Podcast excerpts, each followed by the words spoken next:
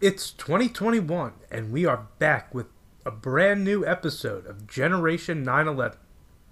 On this episode, we welcome the newly elected President and Vice President of the Police Officers Association of Connecticut, or POACT as we'll often refer to it in the episode. POACT is seeking to better educate and inform leaders all across the Nutmeg State and regulators and decision makers in the state capital of Hartford. Officer Florencio Cotto of the New Haven Police Department and Vice President Sergeant Chris Engstrand of the Stamford Police Department joined us to talk about their careers, what policing is like in 2021, and the latest on the newly enacted Police Accountability Act in Connecticut. Here's Florencio and Chris. All right. Thank you both for being here.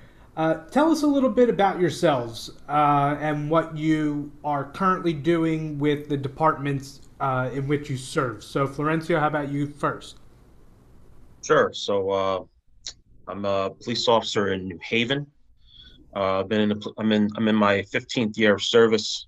Um, I've been the president for the past two years, um, and uh, we've been we've been we've been very busy in our city. Um, you know, a lot of changes within you know with state uh, mandates and uh, laws and things of that nature. So it's been uh it's been a it's been a bumpy but uh, enjoyable ride, and hope to uh, continue the journey with uh, my fellow members and and including police officers within the state as well. Chris. Uh, yeah, I've been uh, with the Stamford Police Department since 1997, so I'm in my 23rd year, uh, almost 24. I've been the president of the Stamford Police Association for the last, uh, I'm in my fifth year uh, since 2016. Uh, it's definitely been a uh, interesting five-year run um, from the beginning where we had a whole lot of community support and and all the things we did in community interaction to where we are today has, has been a long road and a very different road. So we definitely have trying times ahead. And on top of dealing all that, and I know Florencio and other departments deal, deal with the same, trying to settle contracts at the same time It's been very interesting.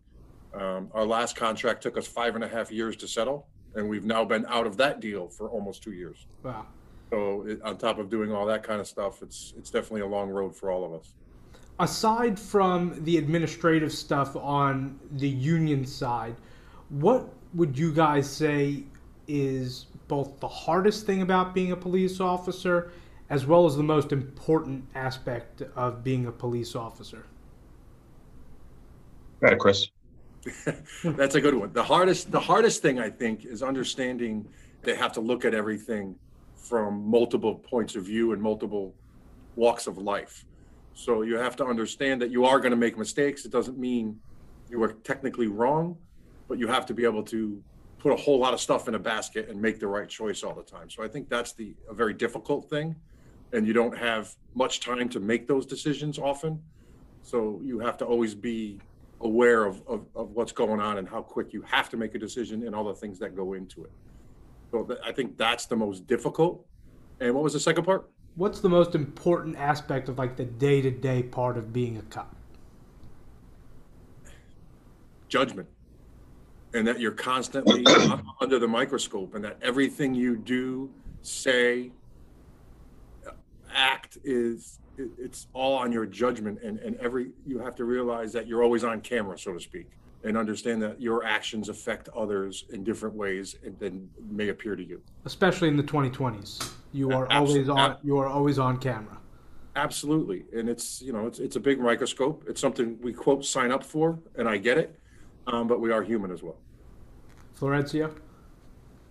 I think it's a great question. Um, to kind of piggyback off what uh, Chris said, you know, judgment. Judgment's huge in our profession. I think our profession is the only one that everyone uh, has a comment on, right? Everyone knows how they can do it. Um, everyone can chime in and say that, well, this is how I would have done it. But that's our that's the only profession, at least in my view, that gets that type of scrutiny, right? Um, you know, we all make mistakes, we're right, we're all human, right? The men and women that serve their communities, right, such as New Haven and Stamford, you know, do we make mistakes? Sure. The only difference is that when we do make mistakes, it's lambasted over media and and it's and it's and it's published and scrutinized to no end. Um, and let, us be frank here, right? You know, um, police officers, at least, you know, from from when I got on the job, and and, and Chris has uh, more time than me. You know, we didn't get in this job to get rich, right? You know, you know, when I first started in New Haven, I think our base salary was thirty-two thousand. So I, I understand that this wasn't going to be, you know, some some position where it was, well, I'm going to make, I'm going to be a millionaire's salary, right? Um, I did it because I knew that it was going to be rewarding to give back to my community, for which I was born and raised in New Haven. Um, so you know, it, it's it's it's definitely been a a, a a, journey that's changed throughout my tenure as a police officer and even my tenure as a union representative. Um, um, so, so going, you know, going based on, on that, just real quick, a, a quick uh, thought that I had: How has um, do you think that social media has made it harder to be a cop, and if so, how? Because it kind of goes into that accountability and always being, you know, now everybody's a journalist. You know, whether you're a, uh, an actual journalist or some 16 year old on on the side of the road with your iPhone. Everybody's a journalist. Everybody has a camera. Everybody has a Facebook and Instagram. So has ha, is it a is it both at you know is it two things? Is it good and bad social media for policing? How do you look at that? I think in in terms of and I know that many police departments um, throughout the state, and, I'm, and I know you know throughout the country, they use social media in a sense of well, you know, now that it's out there, right? You can go back to it, fast forward and wind, and use it in as training opportunities to either be able to say to your fellow officers during training, this is what you should do, or this is what you shouldn't do, or you, know, you pause it at a moment of, well, what do you think this officer's thinking? To do you think this officer did everything proper up until this point, right? I mean, at the end of the day, it's easy to uh, look at a situation objectively. Um, but when you're in that situation, it's and you have to make a split second decision, it's tough. And sometimes, you know, social media, right, these posts don't depict what actually occurred in the situation, right? You know, a lot of times things are cherry picked yeah. to make it look worse than what it actually was, right? And we don't see the full scope of that incident until it's played out in its entirety, right? Whether that's through, you know, you know, the courts or things like that, or you know, or somehow, some way, a, another video was, you know, miraculously found, right? Um, you know, and big things are body cameras. I mean, you know, we have them in New Haven. I know they have them in Stamford, right? They're huge, right? You know, someone's cell phone, like again, picks up a portion of it, but our body cameras pick it up all, pick everything up, you know, and and it's a good tool to rely on to see what in fact that officer was dealing with at that time. Right. Body cameras provide accountability and protection you know, accountability for the community at large, for the police officers that serve the communities, but also for you guys. You guys are able to, you know, if somebody does say something or present something that's not really factual, a body camera can be used to say, hey, you know, this is this is what really happened. Um, you know, so that kind of goes into my next point. Uh, last year, Connecticut passed a law that they described as concerning police accountability, quote unquote. Uh, now that you know, it's January 25th that we're recording this, January 1st is coming and gone. Have you noticed anything alarming in your communities? Um, maybe in the last year, but especially specifically since the law was passed? For me, it's been, I, I'll just say, I don't know if I'm going to use the right word here, but the brazenness to challenge police and their authority and or their decision making, so to speak. Um, in regards to the bill having influence on that, the bill itself calls for police officers' actions on and off duty can't undermine the trust of the public, right? So all their actions are always held accountable. And that alone, by titling it police accountability and all of that, undermines the trust of the public because that is sending a statement to the public that nobody trusts us. Nobody thinks we're doing the right thing. So everything we do is questioned. And that kind of tied into your, your previous question of is social media good and bad? I think all of that goes hand in hand with the bill. Um, there are good points and bad po- points, but they don't help understand the why behind we do certain things, you know, and and the training behind certain things and how you how you are handle certain situations without knowing the rules of engagement that we're allowed to use, not use, uh, following the Constitution, following the laws. So these people publish things and put them up on the media, including the bill, but they don't understand the why behind any of it, whether it's the training or understand what the law allows you to not do and not do. And some of the stuff that is actually in the bill contradicts current law, whether it be the you know the appointing of an attorney general, um, inspector general, and all of that. That could be actually constitutionally um, a violation of the, of the Connecticut state constitution and what's allowed and not allowed and who is allowed to appoint such a position. So a lot of that I think was thrown hastily without knowing the why and fully understanding everything. So it's it's brought challenges and the fear of distrust amongst police when and we get back to that body camera thing where I don't want to quote an exact number, but I guarantee it's 80 or 90 percent of body camera video proves the officers correct and not wrong. Right. Florencio? Yeah, uh, um, you know, I, I, think we have similar issues here in New Haven. Um, you know, I've I hear from my rank and file members that, you know, I, am just trying to do a simple uh, motor vehicle um, stop because a person ran a red light, and you know, you, you hear, well, why'd you pull me over? You pulled me over because of my skin color. And and the officer in this case happens to be a minority as well. And it's like well no i didn't pull you over because of that. I, because you broke the law and ran through a, tr- a red traffic control signal right? I mean so you know you get you and and automatically you're already put at odds right? And you know you know from what i'm being told they're always the officers are always cordial they're always respectful right?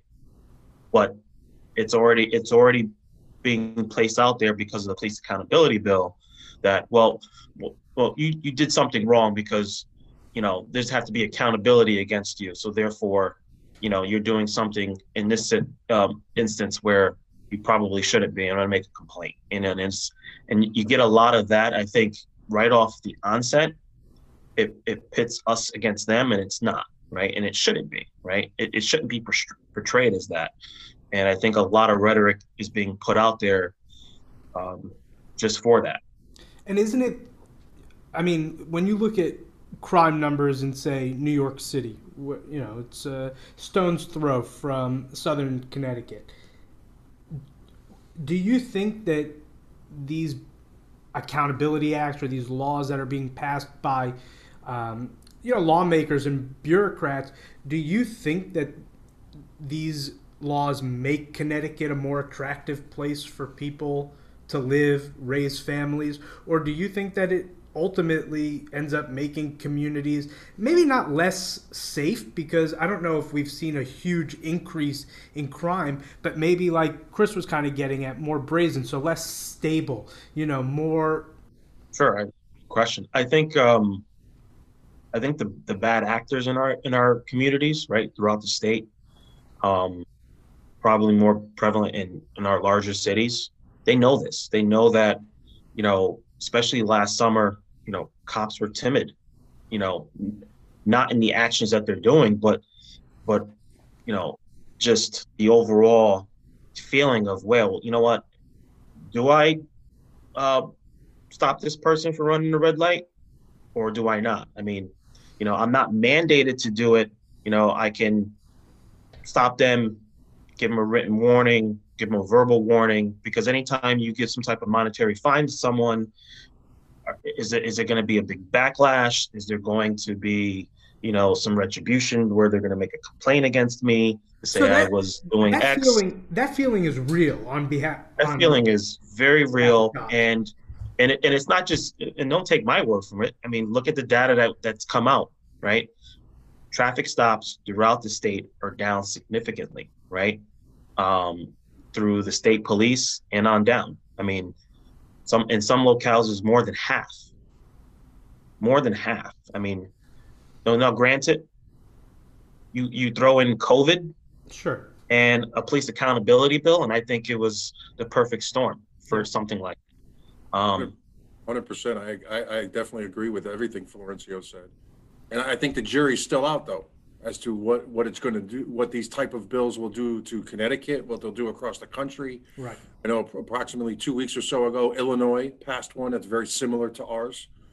Um, I think it's, I think the jury's out and politicians and people that are pro this type of bill um, or will come out and go, oh, the arrest numbers are down, so the arrest rate is down. And just as Florencio was getting to, the arrest numbers are down because the stops are down and, and cops are afraid, some cops are afraid to do certain things because they don't know what's allowable and what's not. Right. Can I stop that guy? Can I arrest this guy? Can I give this guy a ticket? I don't know what the rules are anymore because nobody else does. And this stuff was put together hastily. Right. No police officer in the country, anywhere, is afraid of, of, of changing stuff or evolving or new rules. As long as it's all done and makes sense and it's, it's, it's applicable, you can, you can apply certain things, you can understand certain things when the rules are set prior to the law.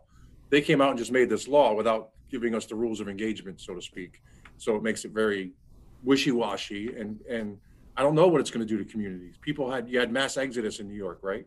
Oh, And, yeah. and ho- house sales in Connecticut went way up. Oh, yeah. Was that because of the pandemic or was that because of the police law that they haven't enacted in, in New York yet? Um, but because of the crime rate and everything that was happening there and the way the NYPD felt their hands are tied, I think it- was it more Florencio put it effect? perfectly. I think it's a perfect storm. It was just a 100%. perfect So storm you- of, of consequences this year, and that that's what led to it. But I think you know, just to kind of um, you know finish us off and and and tie a bow on it. You, as I mentioned in the opening, you both serve on the executive board of the Police Officers Association of Connecticut, or POAC. Uh, why is it so important, you know, with everything that we've talked about uh, and everything that we've covered, why is it so important to have another voice of collective law enforcement officers in the state right now?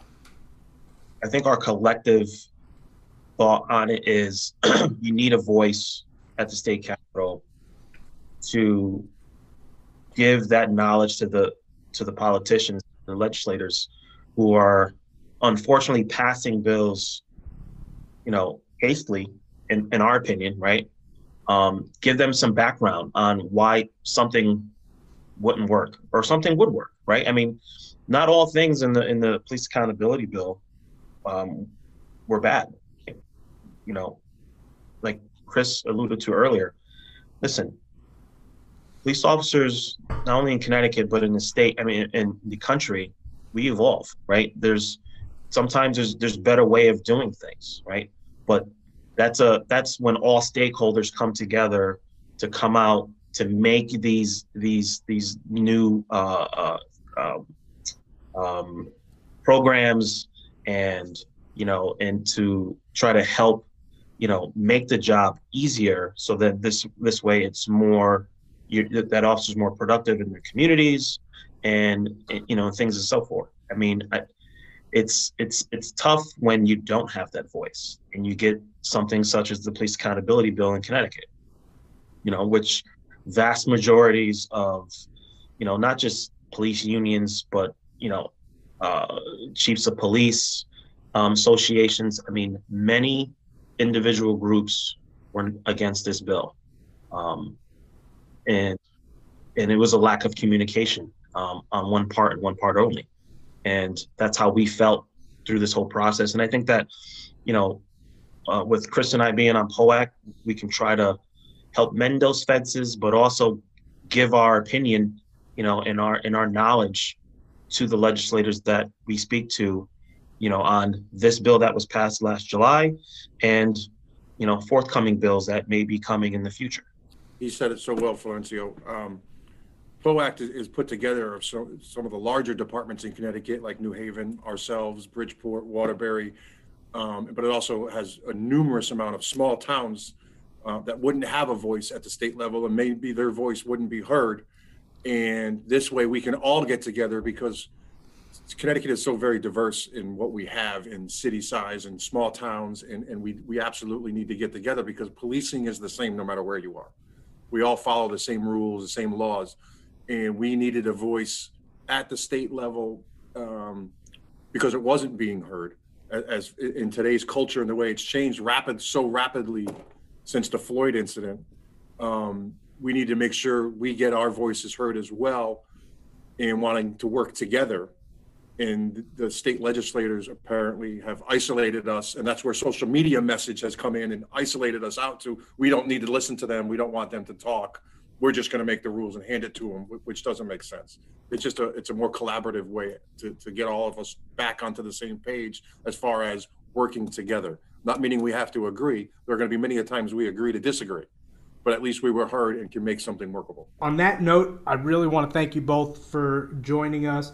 I think this is an important conversation, and I think it's obviously a conversation that we're going to continue. And Chris, you kind of uh, you know brought this up just now. I, think it would be great to have um, that small town perspective on this podcast as well because I think people just look at, you know, unfortunately the media covers the cities, you know, big metropolitan areas.